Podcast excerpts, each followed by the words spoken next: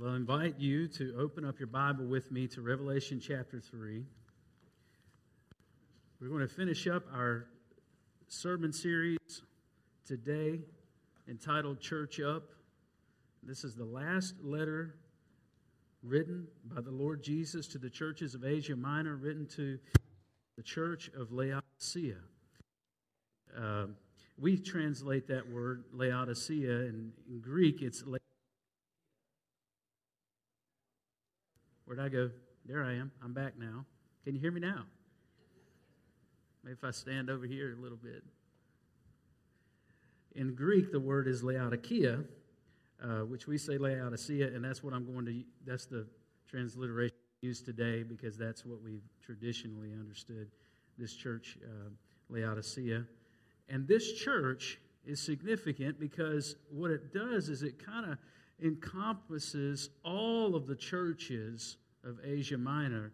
And John goes kind of in a circuit around with these letters to the churches around Asia Minor, Minor and kind of lands at Laodicea. So it's almost like this church really just kind of encompass, encompasses all of the churches of that day. And truly, the church in America is much, much like the Laodicean church. It's kind of post Christian. And we live in a post Christian world today. We live in a post Christian society here in America where we have the remnants of Christianity, but many people aren't Christian. We have the, the relics of Christianity, but many people don't understand what they mean. And they've forgotten the Bible. You know, I've, I've read recently that the, the generation that's coming up right now, the Gen Z generation, is the least biblically knowledgeable, literate of any generation in American history. And not only that, they are they're not attending church. They don't want to go to church. They want to have nothing to do with that. Now they're very spiritual. They have ideas about spirituality and spiritual things, but not biblical ideas. And that generation is under, under attack by the devil and his schemes like no generation ever before. The Lord is coming soon, and the devil knows it, and he's working overtime to affect the generation that we live in today. And so, before we begin reading in the book of Revelation, I want us to hear the character of Christ from this passage and what the Bible says about who Jesus is. Verse 14, and to the angel of the church in Laodicea, write the words of the Amen. The word amen there means truth or the essence of truth. When somebody says amen, what they're saying is, I agree with that. That's the truth. I, I know that it's right. And so this church needs to hear that Jesus is the Amen, and they need to affirm who Jesus is. They need to affirm the truth about Jesus in a world that denies who Jesus is. And so we need to agree with that, that he is who he says he is. We need to say amen to the Word of God. You the Bible says that Jesus is the reason why we offer our amen to God for his glory. And so, not only that, he's a faithful and true witness. Jesus was the messenger of truth and the ultimate truth of God's love for us. He came and told people about who God is and, and how God loves us so much that he would send his one and only Son into the world to die for us. And then the beginning of God's creation. In other words, Knowing who Jesus is is foundational to understanding the world around us. Scientists that begin from the point of, of well, everything just came to be by a Big Bang or evolution exists, when they begin from that point, guess where they end up? They end up at that point meaninglessness. But those of us who understand that the world was created by a God who's intelligent and a God who designed the universe, well, we begin at that point and we arrive at the truth, and it is that that God loves us and wants to have a relationship with us. The word means source or originator or ruler or first cause when we say the beginning. He's the arche of creation. When God spoke, Let there be light, the voice that echoed throughout the expanse was the voice of Jesus. John 1, verses 1 through 3. In the beginning was the Word, and the Word was with God, and the Word was God. He was in the beginning with God, and all things were made through him, and without him was not anything made that was made. Now, this is the absolute truth of God. But this church, the Laodicean church, had forgotten. And because they had forgotten, they had become complacent. They had slipped off into complacent Christianity, casual. I'll, I'll take my coffee with uh, two creams and two sugars and a shot of Jesus in the morning. Indifferent towards sin, comfortable in their worship. Man, I would just stop here for just a second and say this, and this is the only thing I'll say about this today. Our worship time is not about making you or me comfortable, it's about giving glory to God.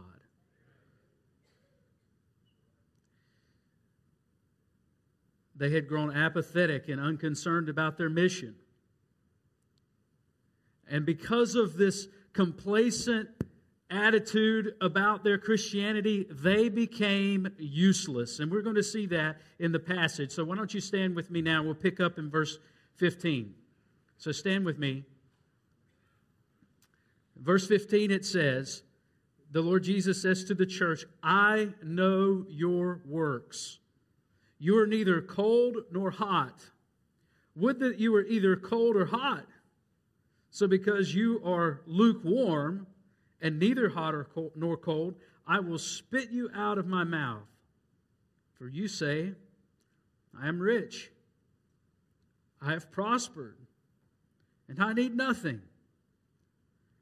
Not realizing that you are wretched, pitiable, poor, blind, and naked.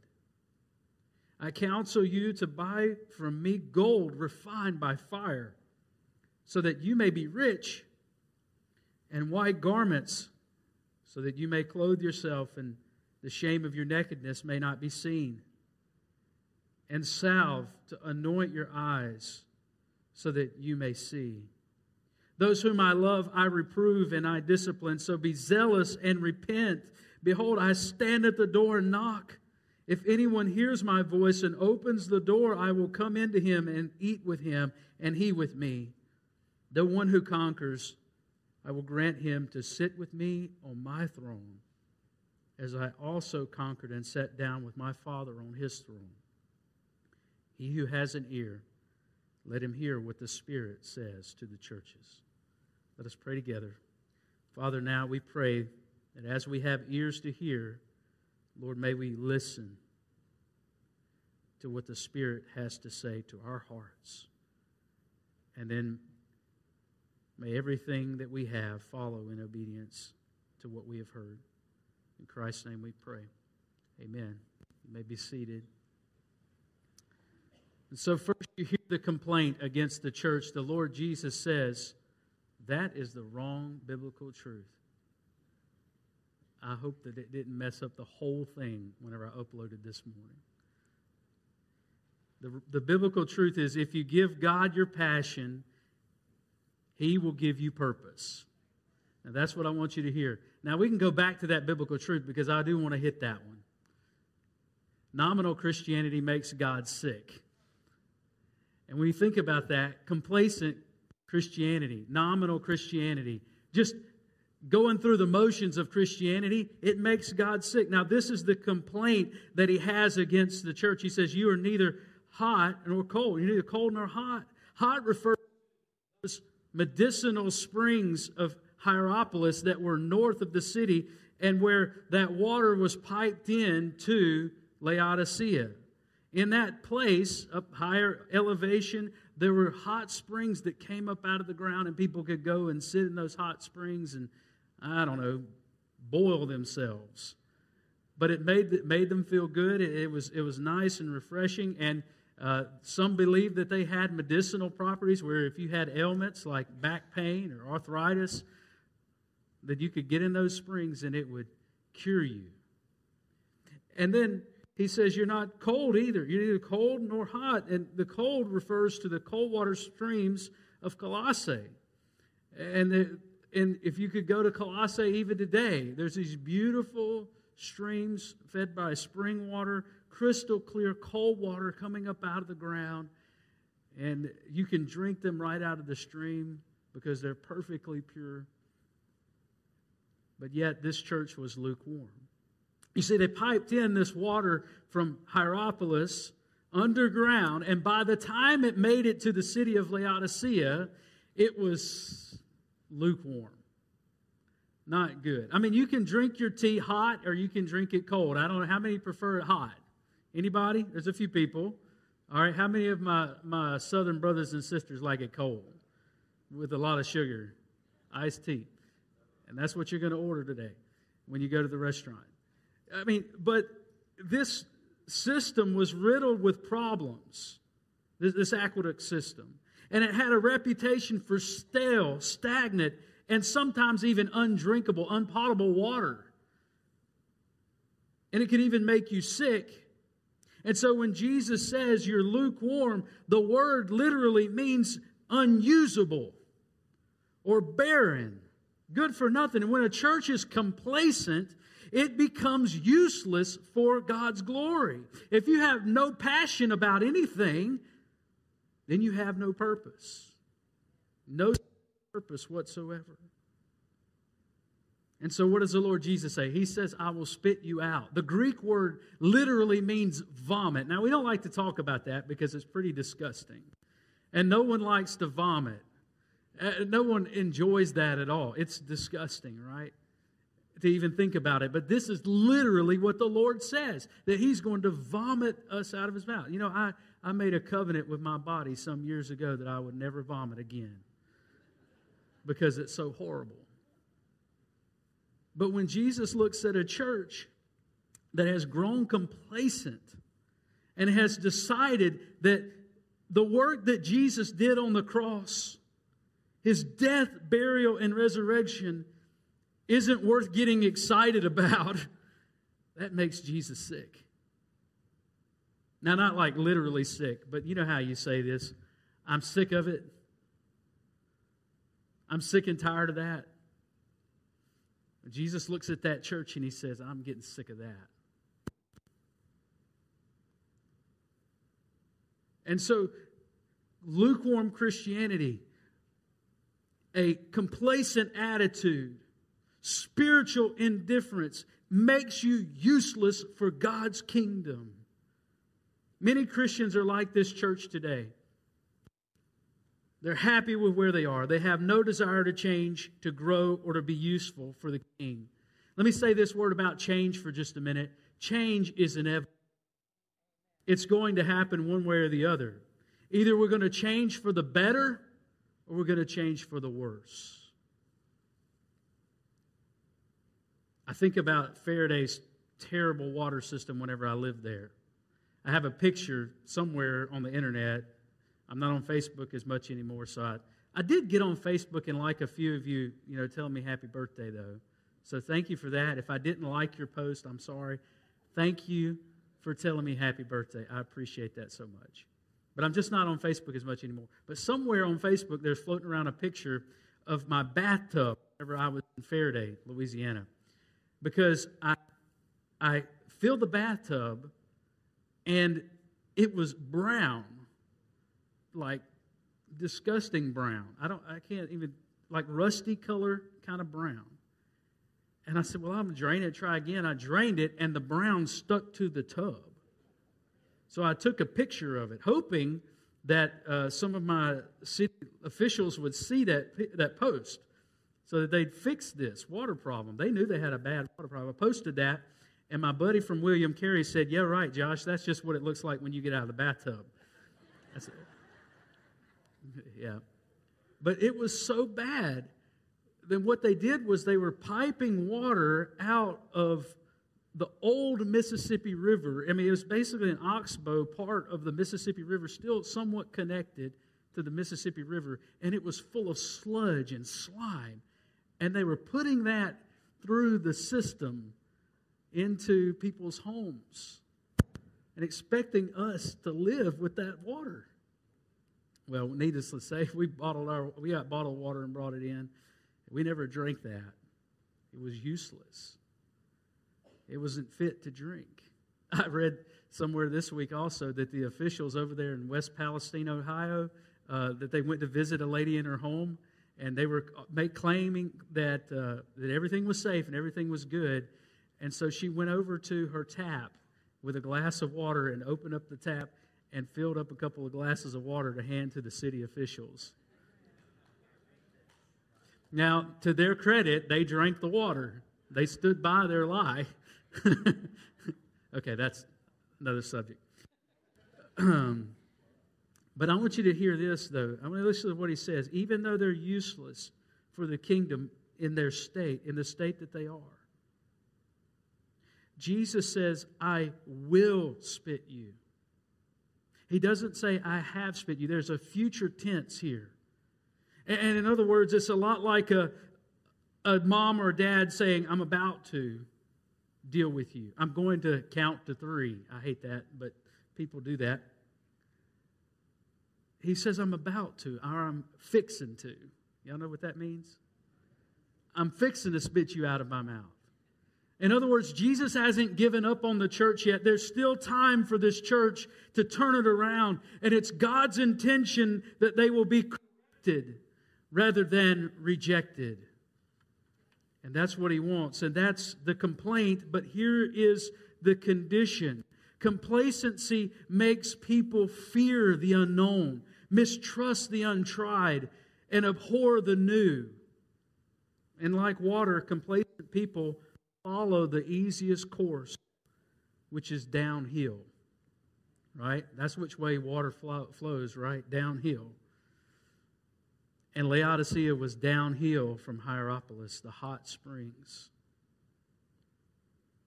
We can't draw false strength from looking back. Listen to what they say. I mean, they say, I am rich. Well, the richest city in Phrygia was Laodicea. But yet, it was the most spiritually poor church on the map. They said, I have prospered, but the, the church had grown, but guess what? It was beginning to die and dwindle. They said, I need nothing. And they had forgotten their spiritual need for the Lord. You know, they, there was an earthquake in Laodicea around AD 17. And that city was so rich they said, We don't want imperial help. We don't want the help of Rome. We're just going to rebuild our city ourselves because we don't want Rome in our business. We're rich enough, we'll just rebuild our own city. And guess what? They built it back twice what it was with their own money. And so they were able to say to Rome, We don't need you. And for some of us, the Lord has given us so much and blessed us so much for some of us, the devil has caused us to take the blessing of God and then turn around and say to God, We don't need you. It's rough. Because this is what the Lord Jesus says. The deception is, I am rich, I have prospered, I need nothing. But the truth is, you are wretched, you are pitiable, you are poor, you are blind, you are naked. They were pathetic inferior, and inadequate.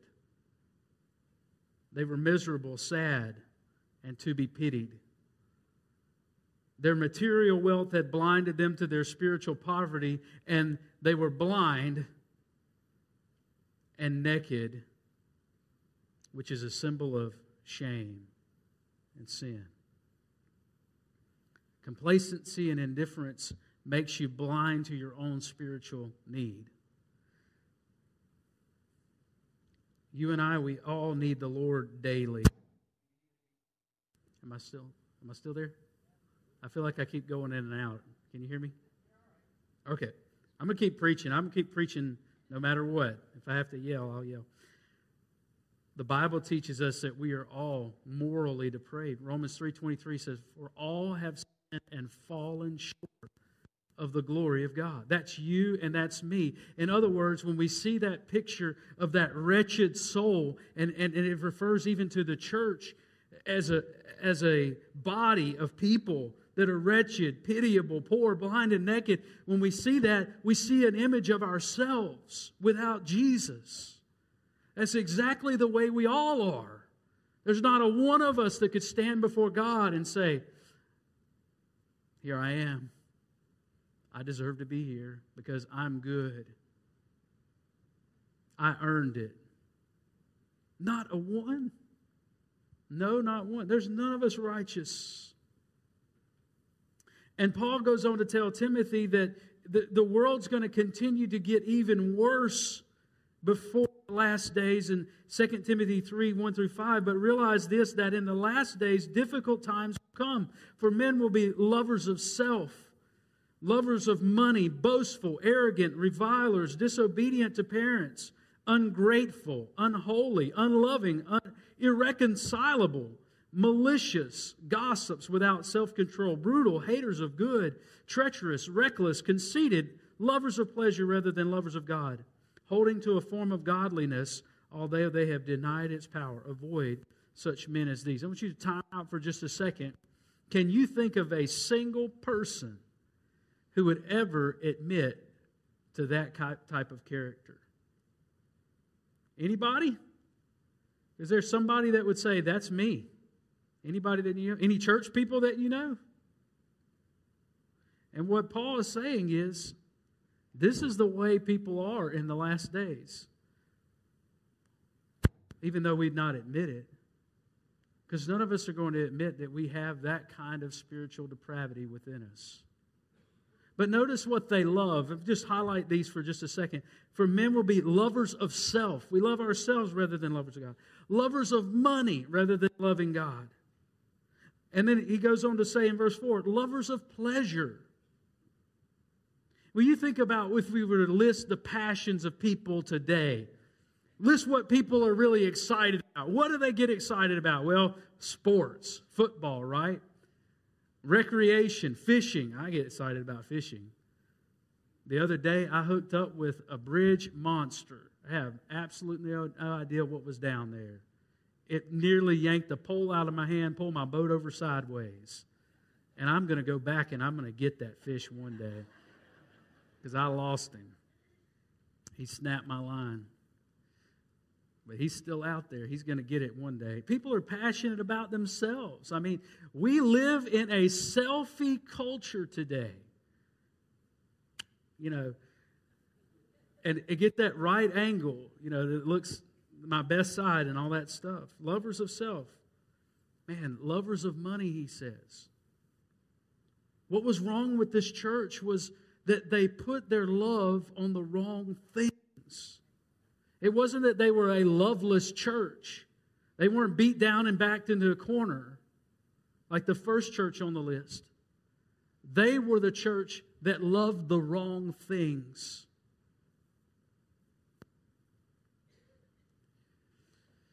Corrie ten Boom said, You may never know that Jesus is all you need until Jesus is all you have. And sometimes for us, what God has to do is He has to strip all of those things away so that we'll see that we need Him. You know, that happened during, right after Katrina in uh, First Baptist Church, Delisle. I went down there after Katrina inspecting houses, and this was on their sign. It said, You may need to lose everything to find God is all you need. Now, you think about that church. Delisle, Pass Christian, everything got wiped away during Katrina. But guess what? That church is still there, and those people still love Jesus, and they love Jesus even more because they lost everything. And so, for us, what we're called to do is admit that we need Him more than anything else. You need Him more than you need money in your bank account, folks. You need Him more than you need for your team to win. You need him more than you need to catch that bridge monster. You need more than you need. You need Him more than you need your personal time or your personal freedom. And most of all, you need Him to cure you of the disease of sin. You're, you and I, without Jesus, we're just like the Laodicean church. We're sin sick. And Jesus is the cure. And so we see the complaint, we see the condition, and now here's the cure. Look at verse 18. I counsel you to buy gold from me, refined by fire, so that you may be rich in white garments, so that you may clothe yourself and the shame of your nakedness may not be seen. When you think about what Jesus is telling the church, he's saying, Come to me. They were accustomed to going out and buying all of these things that Jesus is talking about. When you think about the church, the, the, the church was living in the wealthiest city in Asia Minor. The banking center of the Roman world was right there. They had riches untold, but they were spiritually poor. And what Jesus is saying is leave the bank of the world and come to me. Leave the riches and the and the fortunes and the fame and all of the power and everything that the world offers and come to me. There has to be a sacrifice in order for that to happen. You've got to decide that Jesus is more important than anything else. And so I'm going to forsake the things of the world and I'm going to take Jesus. And Jesus is all I need. And if you'll do that, you will cure yourself of spiritual poverty. Going to Jesus. And then he goes on to say to buy white garments, and, and this particular city was the center not only of the banking industry, but also the textile industry, because they had this, these black sheep there that lived there that were native to that area. And they produced the finest black wool that you could possibly buy. Cashmere blankets, just beautiful, beautiful textile. And, it, and they had prospered because of it. But Jesus is saying that you can't cover your sin no matter what, how beautiful you dress on the outside, no matter how pretty you paint your face in the morning. You cannot, you could never cover your sin on your own. So he says to them, Forsake trying to cover it up yourself and come to me, and I'll clean you up. I'll give you white garments that represents spiritual purity, righteousness. I'll give you those. And then the salve for the eyes. Now, Laodicea was also known for this medicinal salve that they put on their eyes to help them see. And Jesus says, Come to me and receive that ointment for your eye so that you can have spiritual insight the knowledge of the things of God, the Holy Spirit to guide us.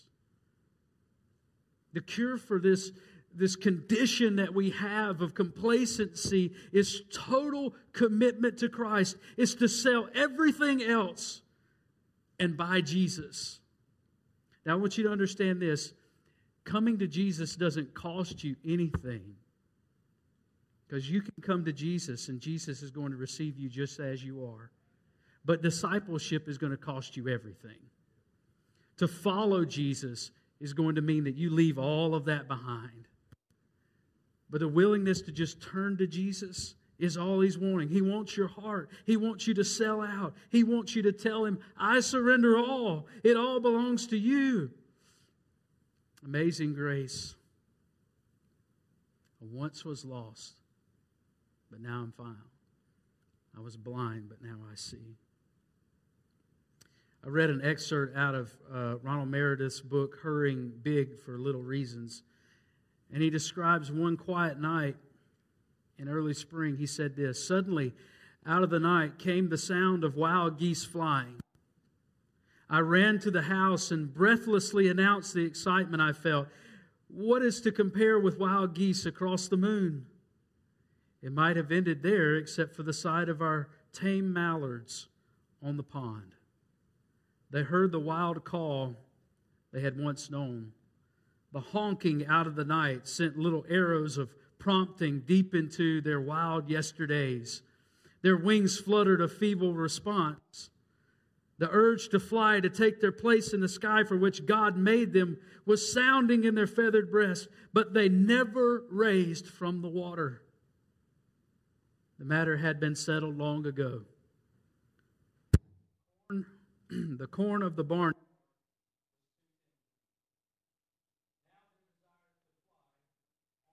uncomfortable. Temptation is always enjoyed at the price of losing the capacity of flight. And whenever we become complacent, we're going to sit like ducks on a pond and be useless. But there's the call. Look at the call with me in verses 19 and following. He says, Those whom I love, I reprove. If you can come to church and feel better about yourself week in and week out, you're not going to the right church. I didn't get any amens on that. If you can come to church week in and week out, and every time you go away feeling better about yourself, you are in the wrong church. What does the Lord say? The Lord says, I reprove those I love. What does that mean? He's going to point out what's wrong within us. And this is what His Word does, and this is what He wants to do for the church today. The church that's complacent, the church that's living in yesteryears and not willing to serve the Lord right now with gladness where they are. The Lord Jesus says, I reprove you. And that word literally means I point out where you are wrong. That's what that means. A good preacher is not going to stand in the pulpit and tell you all the ways that you're good and of yourself, that you you know you can live your best life now, and if you'll just give a little bit of money in the offering plate, it's all going to go well with you. And by the way, you're wonderfully made. And none of those things necessarily are wrong. I think some of them are. But none of them are necessarily wrong. But the Lord Jesus is going to prod us sometimes. Hebrews 10 24 through 25 says that we should even prod one another sometimes. He says, Let us consider how to stir up one another to love and good works not neglecting to meet together as the habit of some, but encouraging one another. In the Old King James, it says, spurring one another on. Like, I, yeah, like a spur in the side. How many of you want to come to church and get spurred? Anybody? But this is what the Word of God does for us. Why? Because He loves us. And then the writer of Hebrews goes on to tell us that, that we should not uh, take lightly the discipline of God because He reproves the Son that He loves like a good father. And so he says, I love those I reprove. So he's going to kick us whenever we get complacent. When we won't go, he's going to kick us. Then he says, Be zealous and repent. The word zeal is fervor and passion. Get serious about it. Don't be casual about your Christianity, but take what Jesus did for you seriously. Serious enough that it'll change the way that you live, and it'll change the way you walk, to change the way you talk, so that the people around you see Jesus living in you. Do you think Jesus was casual about what he had to do for us? Not at all. Now, Jesus was joyful, and Jesus was a pleasure to be around. But he was serious about the cross. You better believe he was serious about the cross. How serious are you about Jesus? And then he goes on to say, not only be zealous and repent, turn away from this sin of complacency. Don't be lukewarm anymore. He, he goes on to say, I stand at the door and knock. Behold, I stand at the door and knock. Christ personally calls every person to trust Him deeper every single day, to let Him in. And nearness to Jesus is the absolute cure for complacency, is growing deeper in your walk. So called Christians avoid walking with the Lord. We avoid it like the plague. We wake up in the morning and the Bible's on the shelf and we do everything we could possibly do to avoid spending time with Jesus. We allow interruptions into our life and we welcome interruptions in our life. We run to the phone to, to check the messages or to check the weather. We turn the television on or we get into a conversation so we can avoid talking to Jesus, which leads to complacency.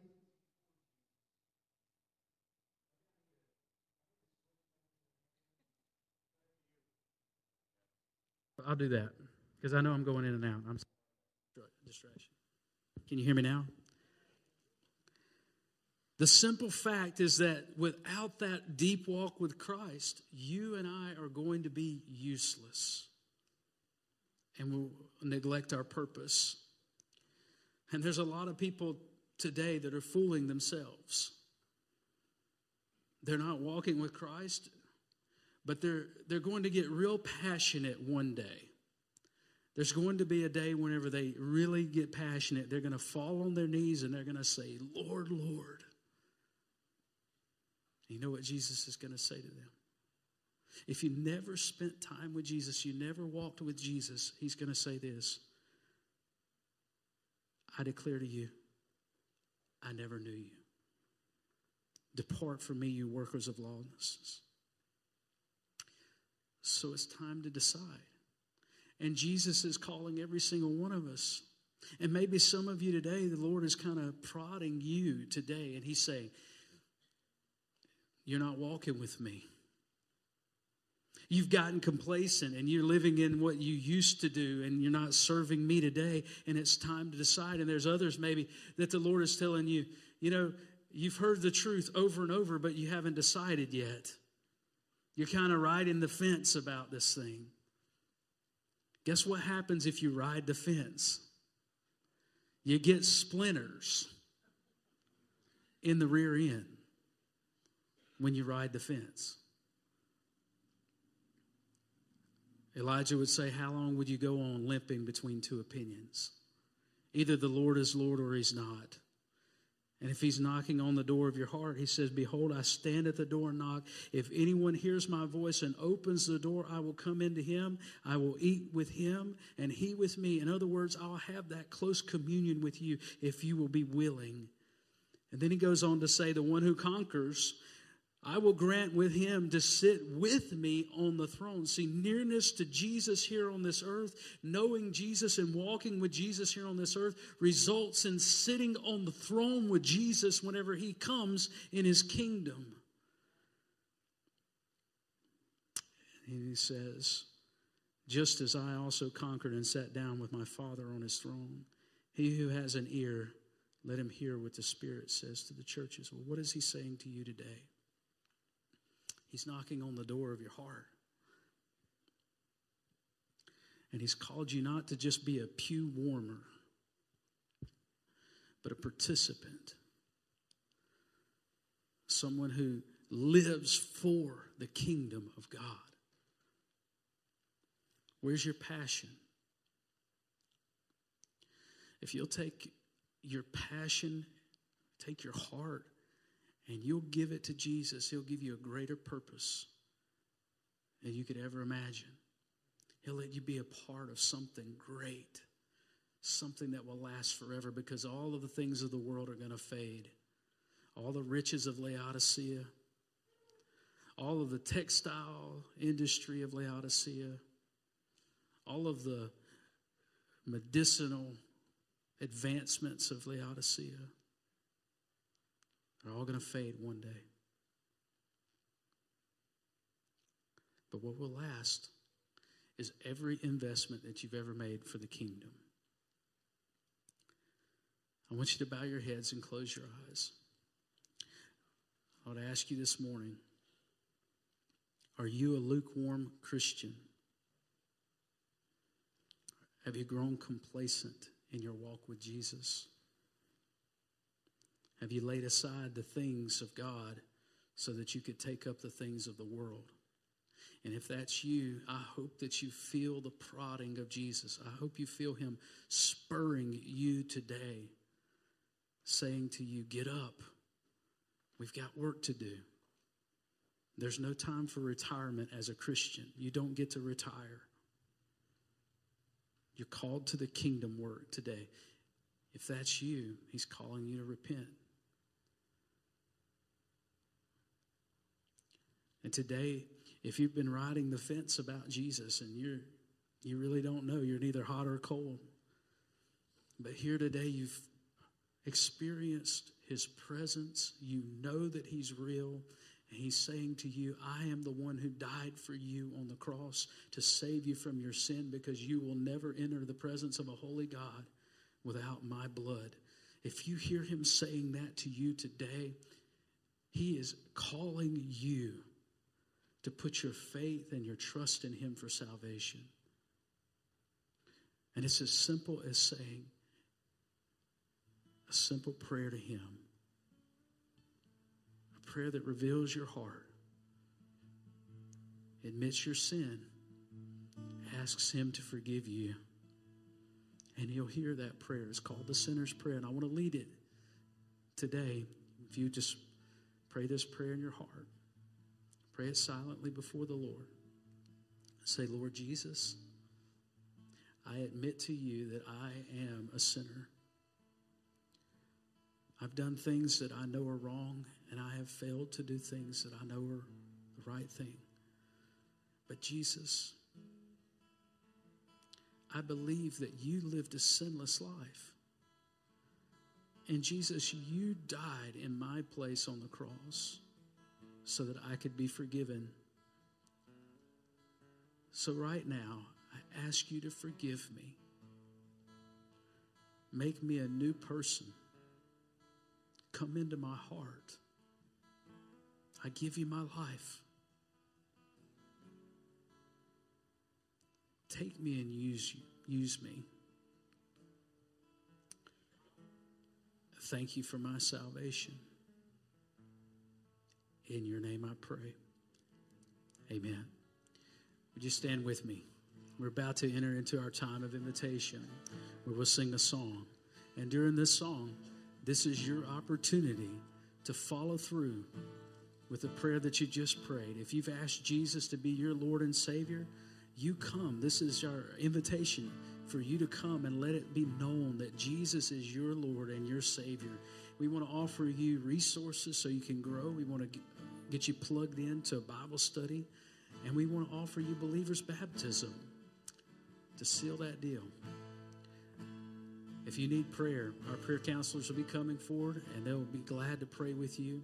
If you just if you're a Christian and you've just grown complacent, take this time to spend it with Jesus and draw near to him. And if you will draw near to him, he will draw near to you. And he'll ignite a fire in your heart that can't be extinguished. And so you take this time, take this invitation and use it for the glory of God.